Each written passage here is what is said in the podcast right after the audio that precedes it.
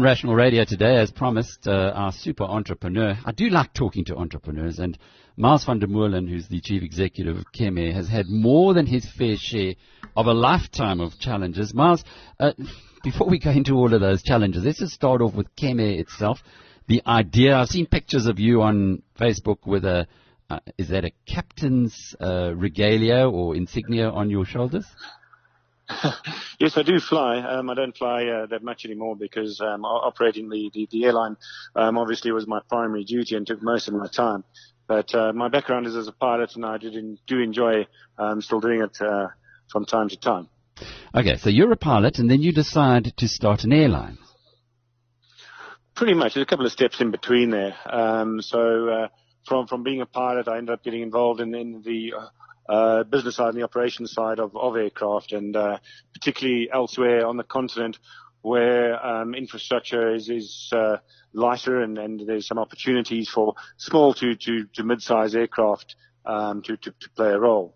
Um, over a decade and a half that grew, and uh, we ended up with uh, equipment that was appropriate to, to use in the local market, and we launched a, a regional uh, scheduled service uh, around about six or seven years ago, I guess now. Mm.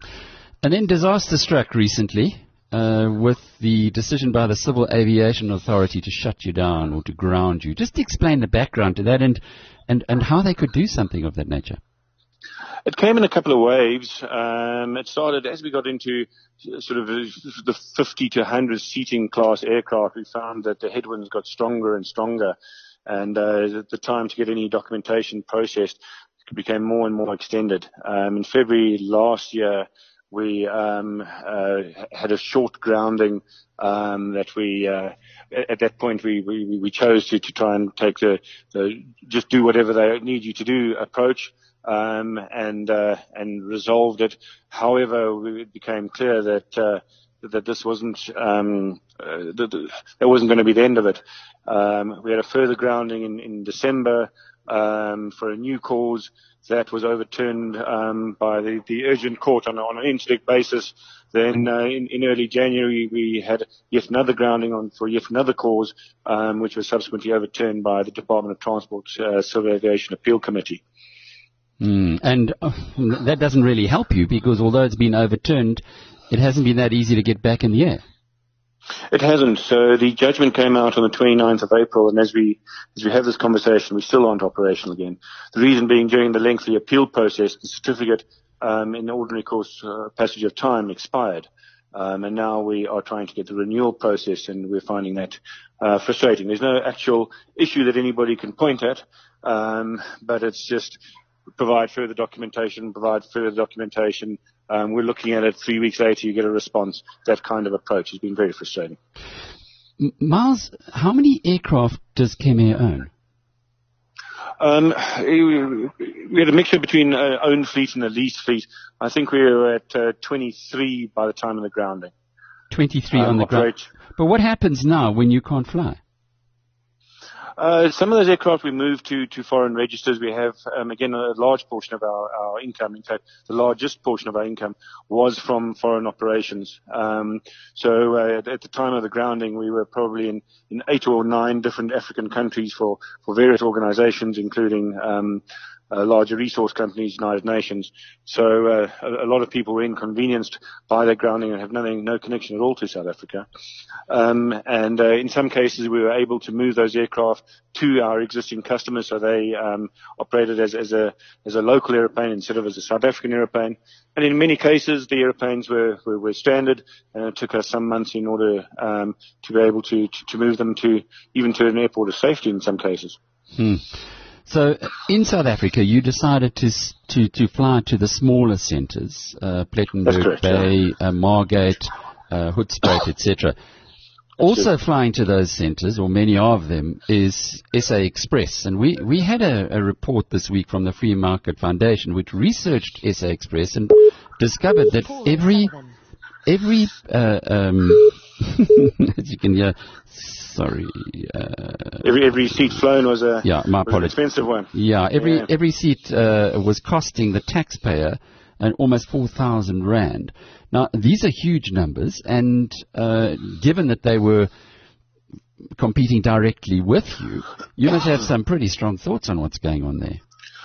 Absolutely. In fact, you know, as I said, our headwind started really when we started getting into the seating class um, of, of the likes of, of S A Express. In fact, we operate very similar um, equipment types to that, that, um, that entity.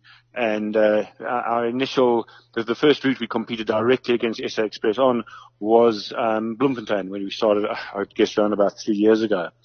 Um, and the, the approach of the entity um, when a new entrant uh, came into the market was, was, was shocking, honestly. In what way? Well, they immediately entered into a price war. Um, literally, uh, the, the day we started, they dropped their fares by, I would guess, forty percent.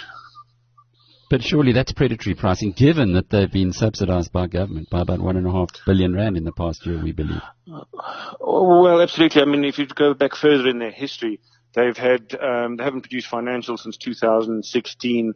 The four sets of financials before that um, contained a material um, qualification, um, and even so showed um, a, a loss over the Of the, the, the entire period, with substantial amount of money. So it's a, it's an entity that has um, has not for for a long time contributed uh, financially to the fiscus at all. Um, so and, and one of the reasons why we started looking at the routes operated by S A Express is their operational record was weak. They had um, on-time performance issues, customer satisfaction issues, and uh, therefore they were a logical airline to compete against, because we could demonstrate um, a, a service um, alternative that was that would add value to customers.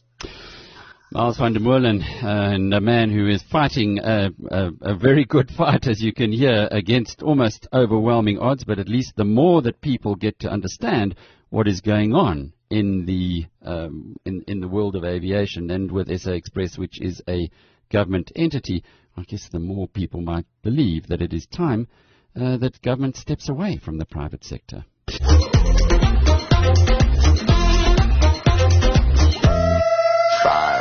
saw, I came, I conquered, or should I say I saw, I conquered, I came. This little chico on fire, he no lie. Well, y'all slipping, he running the game. Now, big bang, boogie, get that kitty little noogie in a nice, nice little shave. I gave Susie little pat up on the booty, and she turned around and said... Well, that's uh, a warm welcome to our fireball, Paul O'Sullivan. Hi there, Paul. Sorry to uh, be a little bit late in coming to you. We've had a few technical issues. It happens in the early days, but you haven't had any technical issues at all. Before we go into uh, the Hogan, Lo- uh, Hogan Lovells story, C M C Di Ravenna, the Italian company we spoke about last time, have there, has there been any update on that? Uh. Published uh, some of the data on our website. Um, the, the the group C E O of C M C Di Ravenna, who is now based in Italy, was previously the country manager for South Africa. And last week, uh, international warrants of arrest were issued for him in Nairobi. So, in addition, working through our good friend Peter Hain, Uh, we've now started an attack on the London Bank, which is um, an Italian bank, private bank based in London, who makes it of the Italians living in the U K. And they received quite a, a big chunk of the money that's been swiped down here in Africa. So um, Peter Hain very kindly uh, wrote a letter to the Bank of England last week, and now their license is under investigation. We've asked for their license to be withdrawn. He's also been having a go at Bain. Uh, have you got an update on that one, how how that's going?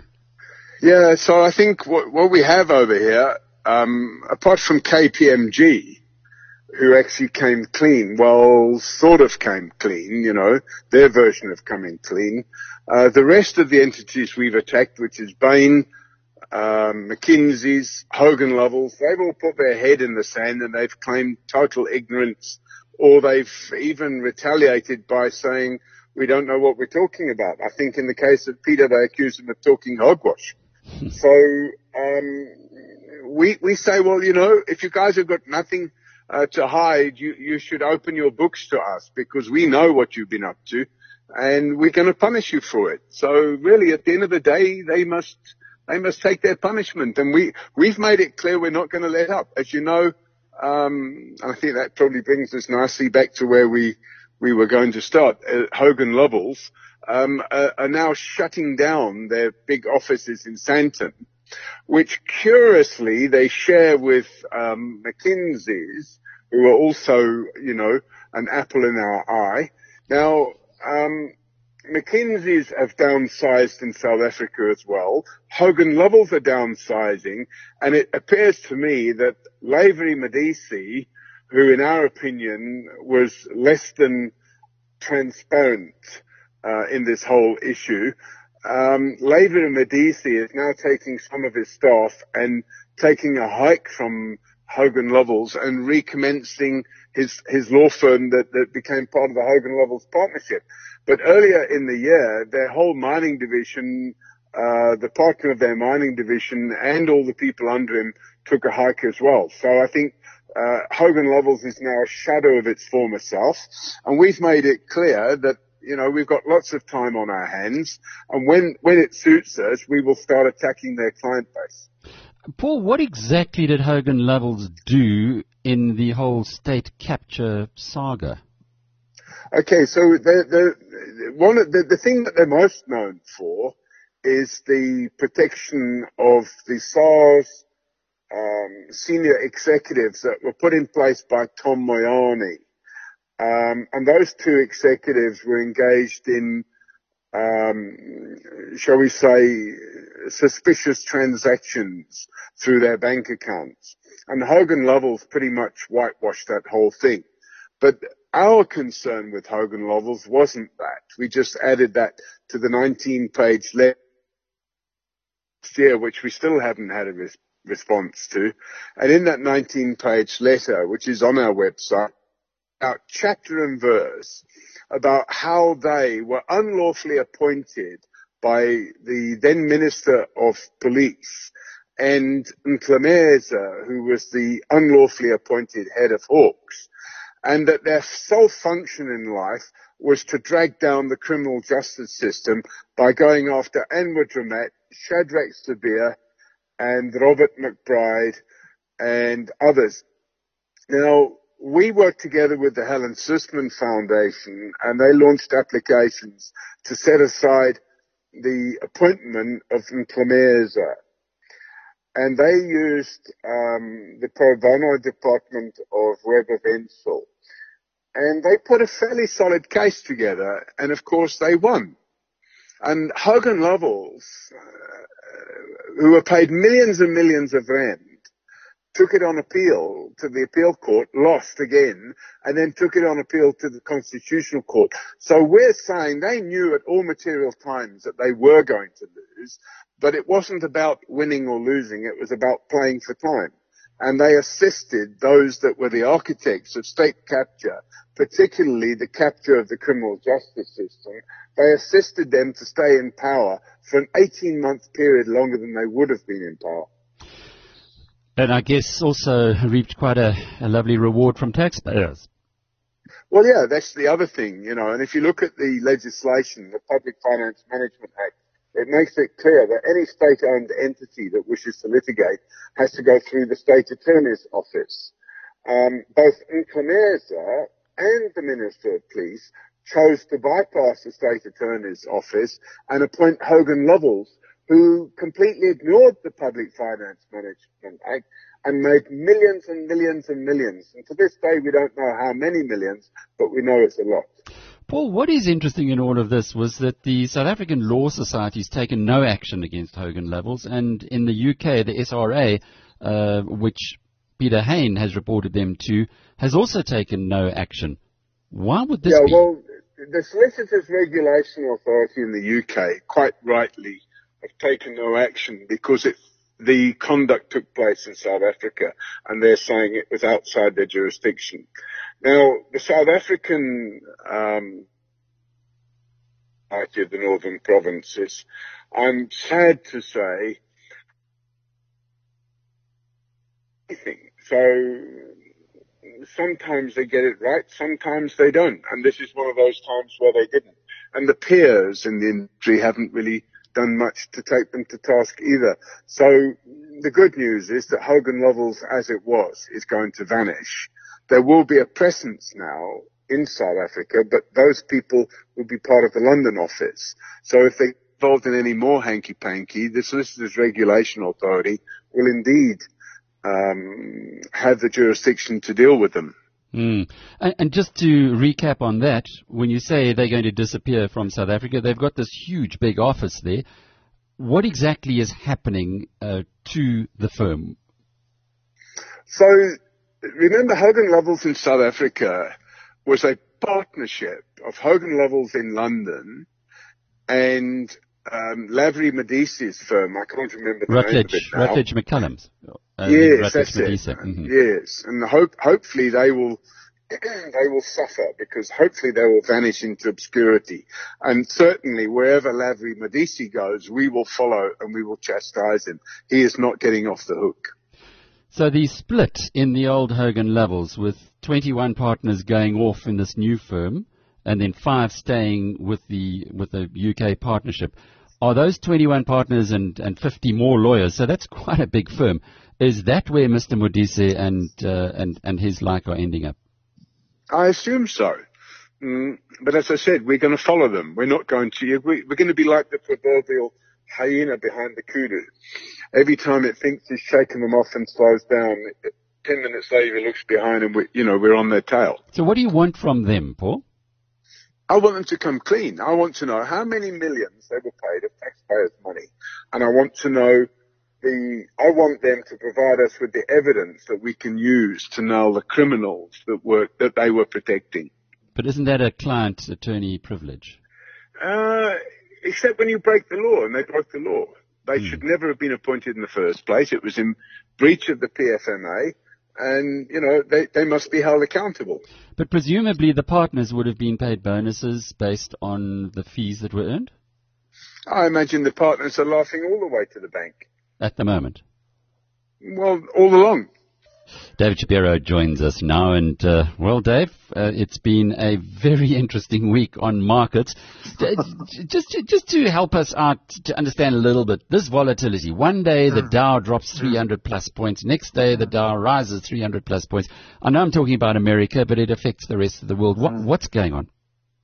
You know what, the, the big worry, I mean, if, if we look at last Wednesday, uh, when Jay Powell reduced interest rates in the U S, he actually painted a very steady picture of where the U S economy was, and that was reinforced by the job numbers that we got on Friday. So overall, we're in a very, I think we're in a good space. We're ratcheting up slowly. We're not runaway, but uh, there's no worries of recession or anything of that. So you're in a position where you can continue to add to your equity exposure uh, globally. So that's the kind of background that we paint. All of a sudden, Thursday, all hell breaks loose because, uh, loose because unexpectedly uh, Trump imposes further tariffs on uh, China, to which China responds with uh, possible currency weakening. And then you get this tit for tat, calling names and so on. So why does it play out like this? It's not because of what's happening in the global economy, Alec. It's the worries of what happens down the line. Uh, worries about uh, business investment. Uh, no one knows what the next move is. We don't know what Trump's ultimate aim is, you know, what his end game is. Is this election ploy, uh, or is there a genuine desire to, to punish China? And then you don't know China's response and how that, how that plays out. So to be honest, we're in a very, we're in very uncertain times because of worries about business investment, and also whether people, whether investment, uh, companies in this kind of climate are going to reinvest in their business, employ people, and so on. So this can actually spark a recession. You know, I'm not a, I'm, you know me, I'm bullish. I love to look at the positive side of things, but there's a great amount of uncertainty. Simply, we don't know what the next move is, and we don't know what Trump can do to actually further weaken uh, the global economy. Yeah, when a, so, guy's, a guy is in uh, that office, that very powerful yes. office, he influences people sitting in Johannesburg looking at their share portfolios well, just because uh, he might be wanting to get elected or re-elected next year.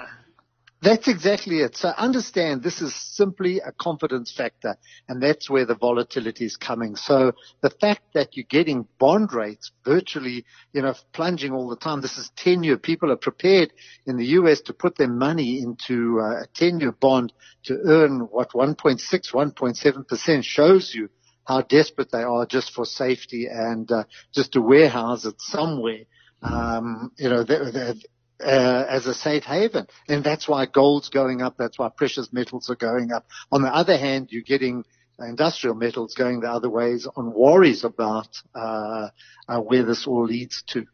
David, I've got a question from Kieran who wants to know from you, why is Aspen in a downward spiral? Is there any hope of recovery? Should we? We don't know. That's, it's a worry.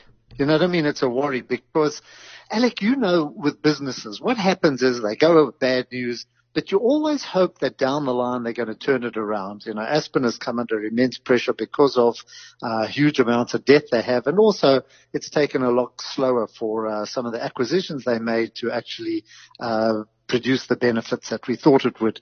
But as it lingers, as it goes on, and nobody comes in to, uh, to, to save the company or to buy the company, or put it this way, to buy the story, you have to get worried. Now, we're Aspen is at levels that I think we last saw maybe six, seven, eight years ago. I haven't looked at a chart, but um, I think from my point of view, I think it's about at least six or seven years. So we've fallen all that way back, and no one's coming in with news. You know, normally news kind of creeps out into the market.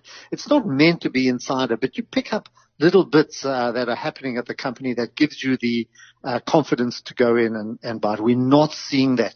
And, and, and I want to add, we're seeing the same thing in Sasol as well.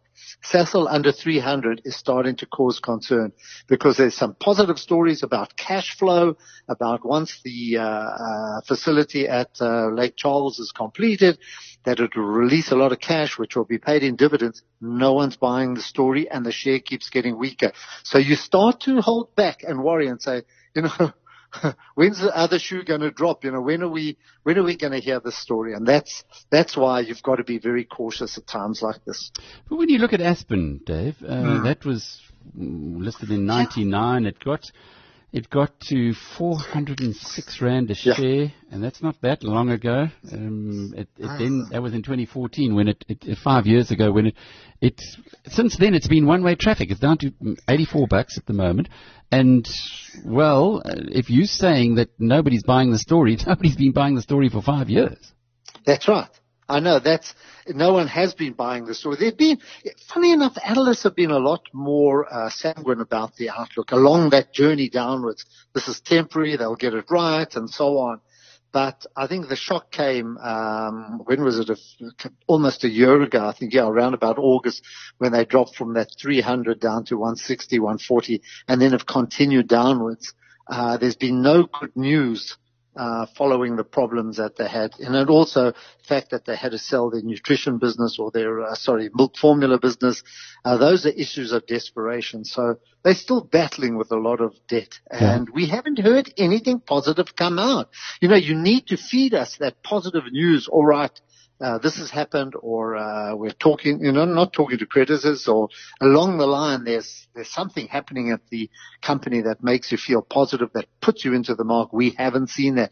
And having broken below one hundred again or ninety is a worrying sign. Now you're spot on. About a year ago, the share price was at one hundred forty-one rand, and then you had uh, that disastrous news that came out, and since then it really has been uh, been under a lot of pressure. So um, does Kieran take his, his losses, or uh, does he hold on? Well, you know, that, I, from my point of view, probably at, at these levels, I would maybe take my losses. I would say, hold on, you know, because you can, I don't, he, if he wants to come back, let's say the company does turn around. You know, if it's going to turn around, it's going to turn around proper. In other words, it's going to go from ninety to one hundred eighty, two hundred, whatever it is. If they get it right, then it has that ability. But uh, you can take your insurance, you know, just say, okay, I'll wait. It doesn't matter if I give up, you know, if I give up something now. At least I've got the cash, because at the moment it's pointing towards uh, further trouble. David, I have spent a few very fruitful days reading The Stellenbosch Mafia, the book yes. that you mentioned the other day, and you are the man who coined that phrase, according to Peter Hain. It was more, it was like fifteen years ago. Uh, on a radio show that we had back then, where you started talking about the Stellenbosch Mafia, and now it's developed into this into this byword for uh, for a bunch of the richest people in the country. I, th- I think we all used to refer to them. I'm not sure who used it first. I might have picked up on it. Someone in passing conversation might have said, oh, you know, it's the Stellenbosch Mafia. Meaning, I think it was done in a very nice way. It wasn't done with any malice at all.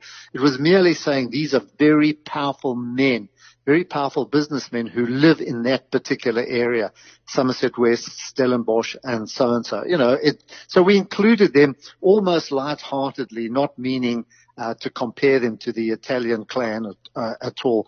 But I think subsequent to that, I think it's taken on a, a different meaning, meaning, you know, p- people who are sinisterly powerful, I think.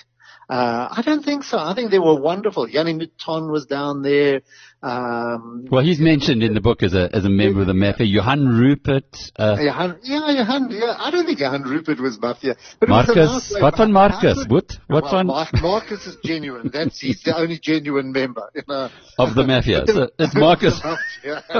Mar- Marcus the Mafia Don. Well, I, I guess th- that's probably one of the that's probably one of the ni- David. He, yeah. That's probably one of the nicest descriptions that we've heard of Marcus in recent times.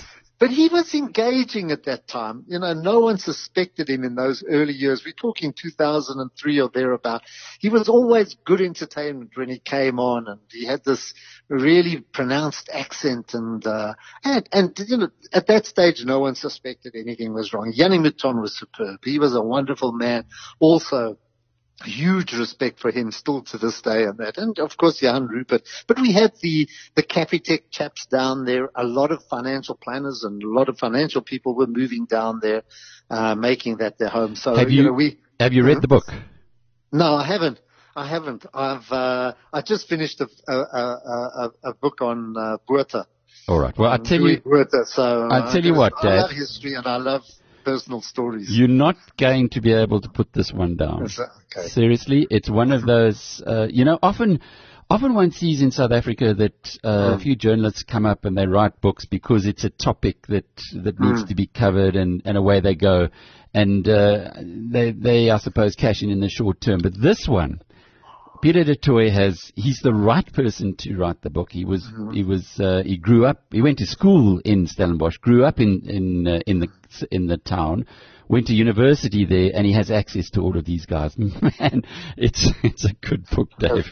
I, I love it. I love mm. it. Are we going to talk to him we know, in a minute? Uh, we know, uh, we know them from, uh, you know, we know them from a distance. I, uh, I don't know the inside story, but I can imagine them sitting around a coffee table, having breakfast and talking about things. So, well, stay with us, because in uh, in just a little while, in fact, uh, after a little, a few lines of this song, we're going to be talking to Peter Hain, the man who wrote, the author of the Stellenbosch Mafia, and it really is a good book. I'm expecting that this will be the highlight of our show today. Well, as promised, Peter Hain is with us now. Uh, Peter, the, I was just mentioning a little earlier that you were the right man to write this book, the Stellenbosch Mafia. It's kept me enthralled for a couple of days.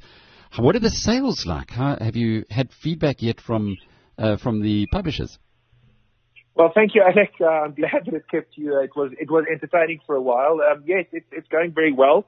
Uh, it's uh, it it was uh, the top spot last week with its full full first week on the shelves, and uh, uh, the publishers, Jonathan Ball, told me yesterday that it uh, it's at number one again for the second week since uh, since it was published. So so so we're very happy with that. Sure, it deserves it, uh, and it's not often that I would say that, but many books come out of South Africa that are just made. There's a, there's a person is made to write it, the time is right, and you've combined all of those. But just tell us a little about your background and your relationship with Stellenbosch. Thanks, uh, Alec. I appreciate it. I I, uh, I went to school in Stellenbosch, uh, completed high school there, went to went to university after then, uh, after after school. So uh, you know, I've, I've I lived there for a, for a chunk of my life, um, and uh, I loved it. I enjoyed it very much. I I was uh, at school. I was a boarder, which uh, which has also got a very particular particular school life attached to it, which I loved. And then university, of course, was such a wonderful space and a wonderful wonderful environment to uh, to to to study. So um, I often go back. I'm going back next week, incidentally, for a for a for a school reunion. So so I've got very strong and very uh, uh, very uh, very uh, um, uh, you know happy me- strong ties and happy memories of the town. Um, Uh, and, uh, and, and, and these people that I write about have always been in, uh, in, in my orbit, uh, you know, living in Stellenbosch as a youngster. Um, Rembrandt, uh, Anton Rupert has always been a big figure in Stellenbosch. Um, the way in which, uh, the, the, the town was built around a couple of institutions like the university, like some schools, and certainly Rembrandt, um, played a big role in my formative years. Um, You know, a lot of people that I went to school and university with are, are descendants or family or, you know, children of, of some of the members of the so-called mafia. And, um, you know, it, it, uh, it, uh, it was always intriguing to me, um, to, uh, sometimes come into contact with them. And, um, obviously over the last couple of years, uh, ever since the Bell Pottinger disinformation campaign, you know, the, the, the idea of the Stellenbosch mafia changed quite a lot ever since, um, Uh, it was, it first started uh, appearing uh, almost tw- almost twenty years ago. Mm, as a, a, as a nasty, well, the nasty angle to it, as uh, David Shapiro was saying a little earlier, when he first spoke of the Stellenbosch mafia, it was almost as a, um, in, in a fun context, but that turned really yes. nasty though. And, you know, we've got a lot to, a lot of ground to cover, but I want to start with Johan Rupert. He gave you an interview, presumably after that disastrous interview that he had on Power F M, where, sure, most of South Africa uh, was able to describe him as Bell Pottinger had uh, had depicted him. Uh, did he did he feel um, uh, any uh, un- unhappiness about actually doing that interview in the first place? Look, um, Johan Rupert's uh, uh, quite an enigmatic figure, uh, Alec, and, and you've dealt with him too. And, and, and he's, um, he, his, his, the, the, the, the disinformation campaign, which, which, which started in twenty sixteen, twenty seventeen with Bell Pottinger, with the help of Duduzane Zuma, um, uh, to try and draw away fire from state capture and, uh, Jacob Zuma then and, and, and what was going on. Uh, you know, Rupert was a very easy target, uh, a white businessman from Stellenbosch, um, you know, and, and he was, he was cast as in, in the role of the ultimate capitalist villain, you know, the guy that was sucking the country dry, the guy that was in actual control of, of government, you know, who was trying to manipulate government, who was controlling the media. And David Shapiro is right, you know, when, when the term Stellenbosch Mafia first came into, into use, it was in a term of endearment almost. You know, it was a fun way to describe this bunch of Stellenbosch businessmen who really came good, like Jannie Mouton. Um, and, and I think he was, Johan Rupert was, uh, you know, he was convinced to do the Power F M interview because he has some concerns about his legacy. And if you look at the demographic of Power F M, it's a, it's a, it's, it's the, it's the young up and coming black middle class, uh, inclined to, Be, uh, to be uh, receptive to the E F F's message, um, which is a, which is a weird phenomenon, but that's the that's the demographic that he was speaking to, um, and he the, the, the purpose of that interview was to try and uh, uh, you know to try and recover uh, some of the lost ground, you know, trying to repair the damage to his name, because I think he he, he desperately wants to be seen as a, a loyal South African, uh, uh, you know, someone that has certainly, uh, you know, the country's interests at heart, but also someone that wants to, to be accepted by the broader black business and political elite. But it was an abject disaster, and, and you know, I think there's a couple of reasons for that. First, I think, I think, um, I think that, that, you know, him and his team were a little bit out of touch with the demographic, with the people that they were going to speak to. Um, and I think he was ill prepared to, to do an interview of that, that magnitude. It, It was quite a, it was a big evening, you know, it was a big hall in Sandton. Uh, almost five hundred people, I think, were there in attendance. It was, it was broadcast live on E N C A and, and, and, and Power F M. And it was billed, you know, in his circles as an attempt to try and, uh, resuscitate his image. Um, and unfortunately what it did was it just, it just confirmed some of the caricatures that, that was created of him by, by damaging but very successful, ultimately, Bell Pottinger campaign, which which is making a comeback, incidentally, Alec. It's, it's making a very strong comeback. Mm. The point that you made there as well was that they seem to draw on the Hoggenheimer kind of uh, yes. uh, approach of the National Party many years ago.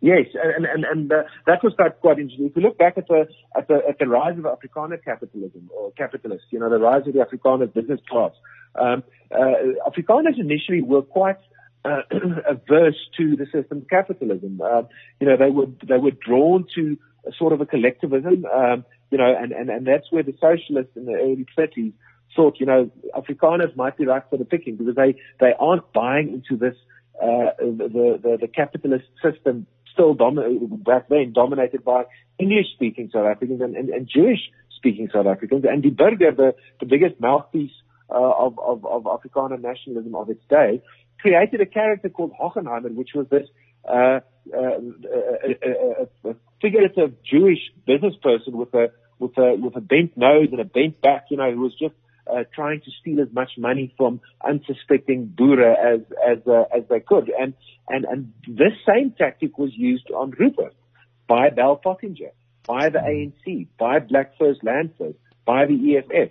Um, And it's been difficult to change that narrative for Rupert. And, you know, the, my book certainly wasn't uh, a hagiography trying to trying to uh, rehabilitate Rupert's image. But it's, uh. what, it, what I wanted to do was to try and put Johan Rupert into perspective. Um, you know, and, and that was that, you know, the, the part that deals with Rupert in the book. It's trying to uh, obviously humanize him because I think it's interesting for people to, to understand uh, their subjects better if they can relate to him. Mm. Um, and, you know, I was, I was, I was fortunate to interview him twice at his house. He was very generous with his time. Um, and we spoke about all manner of things. And, you know, the, the relationship that I saw on those two occasions between him and some of his uh, staff and workers, for example, uh, you know, led me to believe that he's got a, he's, you know, he's, he's, the people that work for him are very loyal to him. Yeah, and you see that with the Rembrandt group. But uh, really my question, and it's very clear, he spoke freely to you, but you also wrote freely about what he said. This is by no means uh, a something that perhaps he would have written. But I, I remember the the biography uh, that Alice Schroeder wrote about Warren Buffett, and I, I'll, I'll get there in a minute. After the pre the biography, she had full access to him. After the biography, he didn't speak to her again. I'm wondering if Rupert, how he feels about the book, having read stuff in there which I'm pretty sure he would he would much have preferred not to have been in. Are you? Can you still get through to him? I, I, I can't. I can't, Alec. Uh, I can't. Um, we, we we we we had quite a, a, a cordial and a, and a, and a, uh, you know, warm relationship for, for almost five or six years. I think you know he's a he's a he's a, he's a fantastic. Uh, uh, interlocutor, you know, he's, he's an interesting guy to speak to. He's got, uh, you know, he has fantastic uh, access across the world, which which which makes him interesting, which which gives him very good insight into all manner of affairs. Um, and unfortunately, you know, I think there's there's uh, you know he's uh, he, uh, you know I, I, I engaged with him before the publish before the book was published to tell him, look, this is this is what the book says, and this is what my this is what I say, and I, I'd like to engage with you on it. Um, he, he didn't. He opted not to do it, and we haven't had contact since, which, which, which is unfortunate because I, I, I you know, I tried to write an honest appraisal of him. And um, look, and and you know, wherever I go, you know, I tell people that you know, last night at the book launch at Hyde Park, for example, um, uh, I was asked by a, a black member of the audience, uh, "Is Johan Rupert and the rest of the so-called Stellenbosch Mafia are they loyal South Africans?" And I, you know, we're clear conscience could say, you know, they are very loyal to the country. They want the country to succeed, and they are very committed to the democratic project. And I think that's the big thing that the Bell Pottinger campaign tried to try to, uh, to to to get across was that these people ain't in it for the money. They don't care about the country. They don't care about uh, South Africans of all walks of life. And I don't think that's true.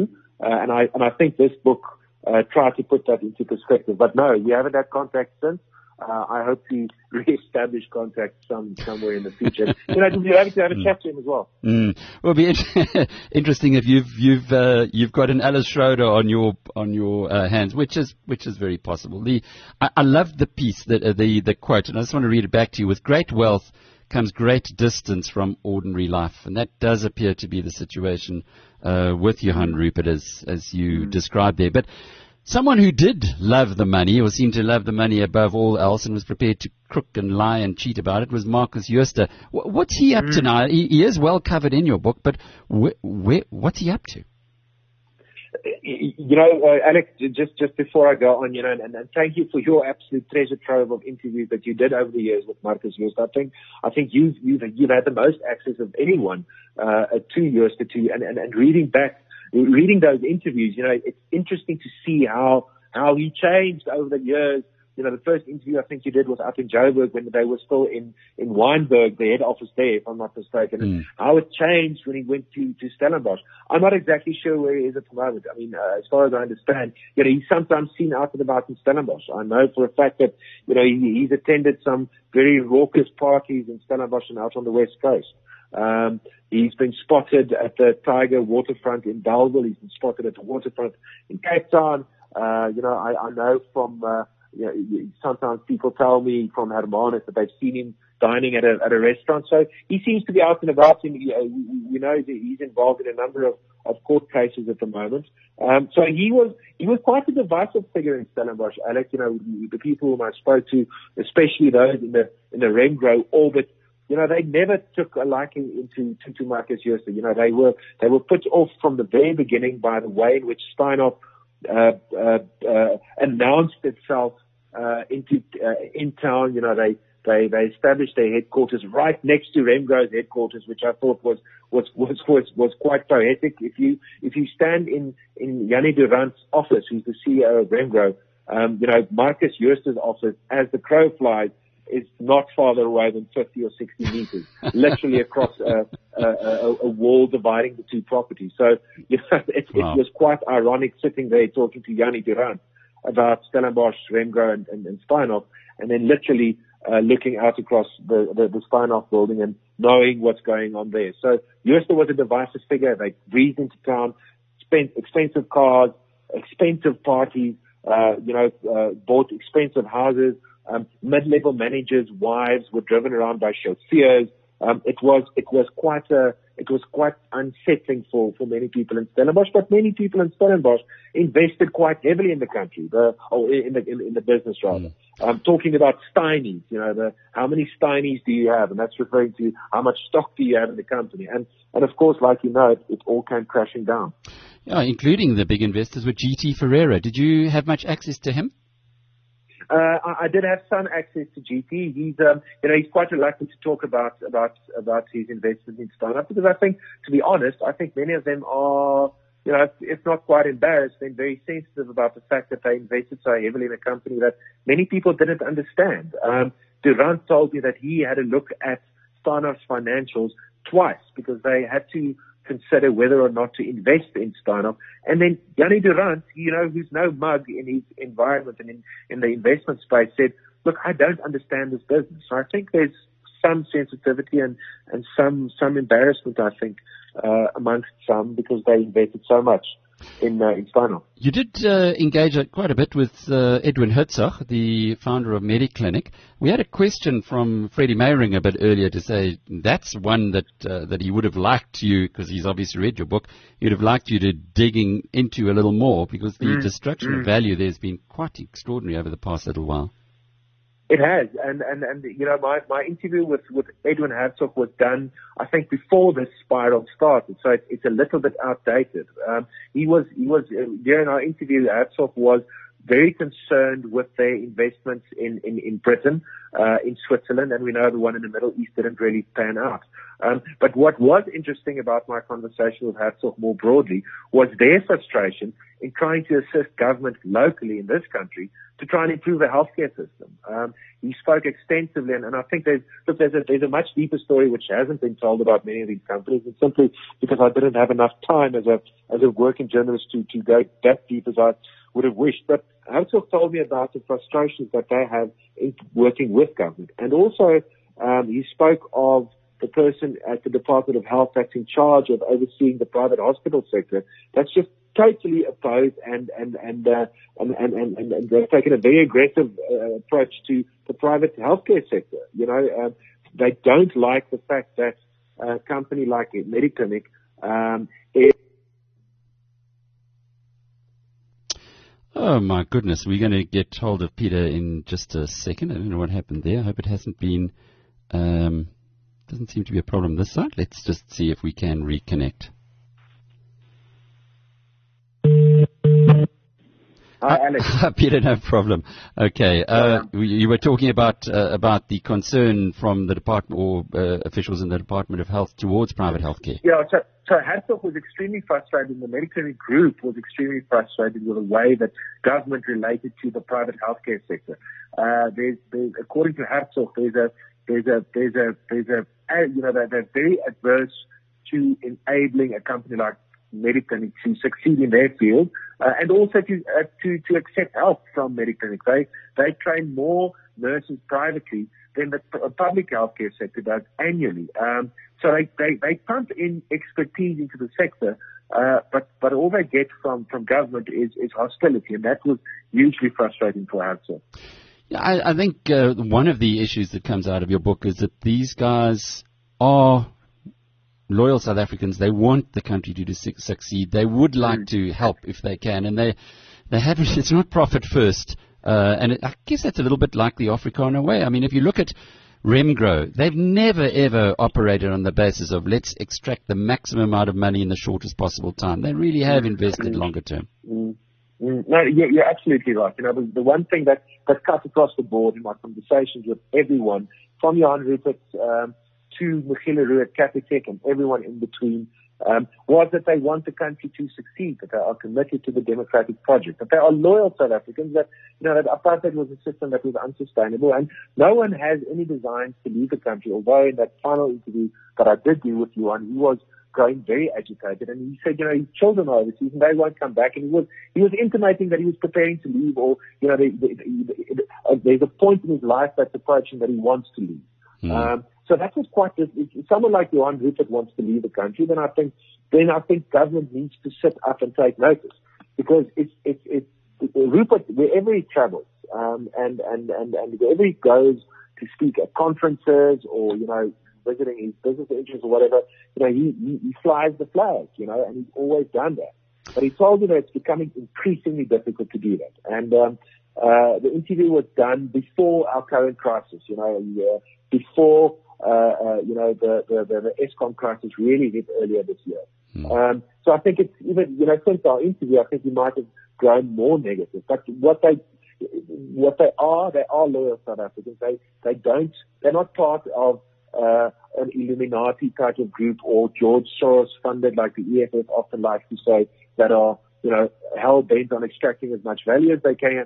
Uh, and, and manipulating the currency, manipulating government, and pulling sort on the pulls of strings. That's that's not what they do. So, so the E F F types are pretty disappointed in the book, because there's no grand conspiracy.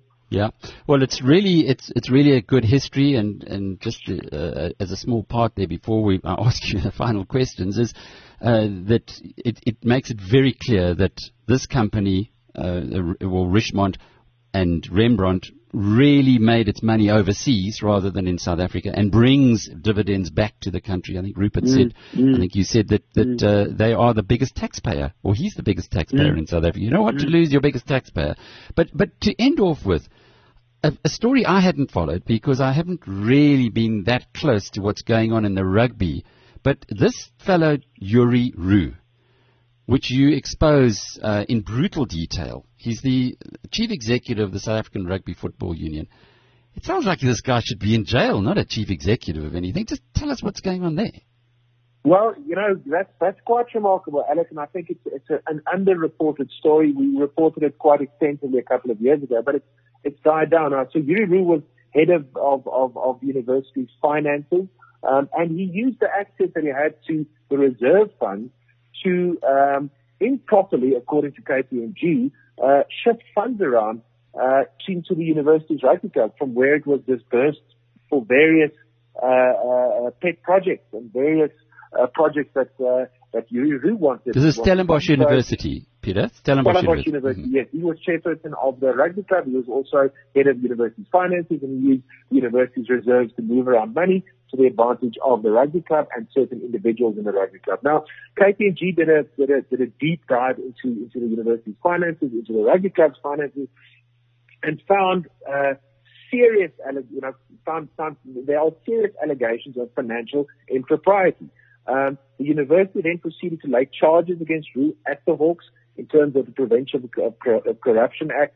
Um, university proceeded to to uh, lay a, or sue him uh, for damages in his personal capacity for thirty-five million rand, more than thirty-five million rand, and that case has been stuck in the High Court uh, since twenty fifteen, I think.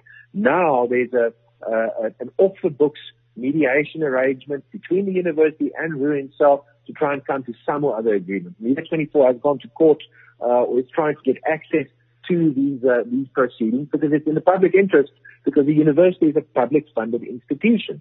Uh, the fact that Roo was appointed C E O uh, as uh, at the S A Rugby Union, you know, if, if they have, if they are serious about corporate governance, he should never have been appointed, given the, the, the, the seriousness of the allegations against him. There was a massive conflict between him and Oregon Hoskins, who was president of the S A Rugby Union. He forced out Hoskins. Hoskins left the S A Rugby Union a couple of years ago with the golden handshake and uh, non-disclosure, and the, uh, he signed a non-disclosure agreement, which means that he's not allowed to speak about what happened behind closed doors. So that's a story that's still unfolding and that needs to be told as well. But it's, it's part of this whole Stellenbosch influence on, on society, and, and rugby being such a big part of Stellenbosch. Marcus used to try to get in on the rugby. Uh, you know, it, it was a, it was an interesting addition to the whole uh, the whole study of, of, of the town. Peter, it is a fascinating book, one of the best I've read in the recent past, and uh, congratulations on all the hard work that you've done on it. It's been a, a pleasure talking with you today, and I hope that you stay number one on the bestsellers list for many, many, many weeks to come. Are you working on another book? Have you got something else in the, uh, up your sleeve? I think my wife would leave me if I do, you know, so I'm, I'm, there's, there's nothing there's nothing on the horizon at the moment. We'll, we'll take in a couple of months off, but thank you very much for your time. It's, it's, it's been wonderful chatting to you, and thanks for all those Marcus Eurster interviews. It's a pleasure, Peter. Um, uh, well, I, I can assure you that this is a book that you're going to thoroughly, thoroughly enjoy, and it it is, it's, un, it's un, un, un, unburnished, unvarnished. Uh, he... He's gone in, spoken to people, a little bit like Michael Wolff did uh, with Rupert Murdoch and uh, Donald Trump, but not not as brutal and as uh, and certainly uh, hasn't hasn't pushed the envelope that far. But Peter's done an, an exceptionally good job on the uh, so-called Stellenbosch Mafia, talking to the main players over there, doing a lot of research, getting some useful insights that will help us to understand what. Why these very powerful business people congregate in the one town in the Western Cape, and where their he- hearts and heads are. And I would, I would hope, I would really hope that uh, members of government in South Africa would read this book, get to know these guys a little better. Of course, it's warts and all, um, so nobody is perfect, and they, they aren't certainly aren't angels. But the thing that struck me very strongly, as mentioned to Peter just a moment ago, is that both Johan Rupert's company and Koos Becker's company made their money outside of South Africa. So here you've got two guys who live in the country who've actually done incredibly well outside of the country. They're global business leaders in their own right, a little bit like Elon Musk, if you if you like. But what they've done is they've kept the headquarters here and bringing money back into South Africa, a multiple of the investment capital that they took out in the first place. So it's almost like these are the guys we should be looking after and, and nurturing, because they are contributing to the fiscus uh, exponentially more than many others uh, who perhaps have a, a, a more favorable approach from those in power in South Africa. It's a really good book. Uh, I'm not surprised that it's been number one on the bestseller list since its publication, and it wouldn't surprise me to see it staying there for quite some time into the future. And joining us now is Paul Hoffman from Accountability Now. Well, you're a popular guy, Paul. Um, lots of people wanting to get hold of you today. Not surprising, because you have launched another two barrels at the Public Protector. When we spoke a couple of weeks ago, you had put forward a proposal to the Legal Practice Council to have her debarred. What, what happened there? I got a re- uh, a re- um, acknowledgement of receipt of the complaint this morning, uh, Alec, and uh, I think that the uh, the wheels of justice are, are grinding in the uh, disciplinary corridors of the Legal Practice Council. All right. So what does that mean? Are, they haven't sat yet to presumably to actually uh, meet they, on the issue. They will give her an opportunity. They will look at the uh, the judgment and, and decide whether it has the seeds of a striking off application. I believe it does. They will then give her the opportunity of putting her side of the story. And if they are satisfied that there is indeed a case, they they will then um apply to court for her to be struck off the roll of advocates. Okay. And what's the process? How long does that take? Well, that, that could be a matter of months, uh, uh, excluding appeals, obviously. It could be done by the end of the year. Okay. But you're not waiting for that. You are now following in another line as well. And uh, you, you put forward this week two further steps, one very innovative. We talk about that in a moment. But firstly, you've laid charges of perjury and defeating the ends of justice with the South African Police Services. Yes, those charges were accepted at the uh, Ocean View Police Station on Monday morning, and the Hawks in Pretoria are investigating. It's a very simple investigation. They need to get hold of the original affidavits from the Constitutional Court and the, uh, the judgment and place those before Uh, the National Prosecuting Authority for a decision on which charges to, to proceed on. Uh, we think that perjury is the easy one. It's possible that a prosecutor will want to do perjury and defeating the ends of justice. Mm. Uh, what are the, uh, what's the sanction for that? Well, she'll go to jail. That's serious. Perjury. Yeah. Mm-hmm. Uh, certainly for an officer of the court to, to be involved in misleading the court and lying on oath is a, a problem that um, yeah, it, it goes to the root of the relationship between the court and the legal practitioner. And it's certainly an aggravating circumstance that a legal practitioner should um, should depose to a perjured affidavit, which is what has happened here. She... She uh, falsely swore a version of the uh, of the facts which the court has rejected as false. The second issue is that you've actually laid a complaint at the public protector itself. Now, how does that work out? The public protector's office is not actually a one-man band. It is a a.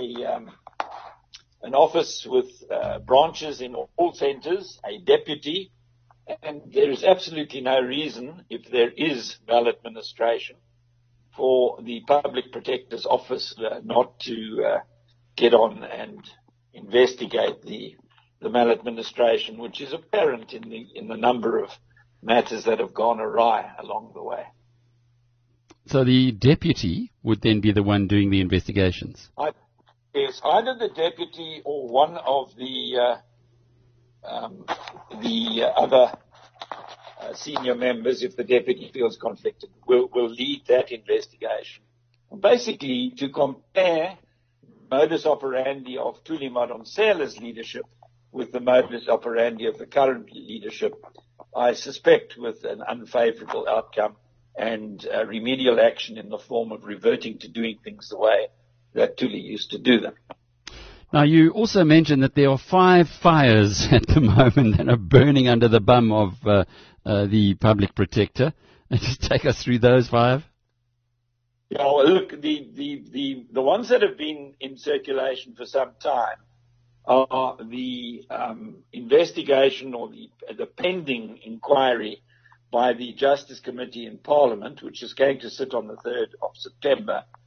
Uh, the deputy president has that, that. Sorry, that inquiry is about her impeachment, or what the Constitution calls her removal from office. The uh, um, deputy president could suspend her while that investigation is pending. Uh, the third prong on the fork is the criminal case. The fourth is the disciplinary proceedings. Um, uh, for uh, striking off the roll of advocates, and the fifth is the investigation by her uh, her office into her maladministration.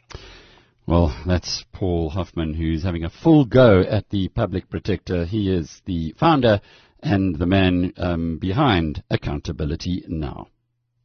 Well, thanks for being with us today on Rational Radio. We're back again next Wednesday at noon. Until then, from Alec Hogg, cheerio.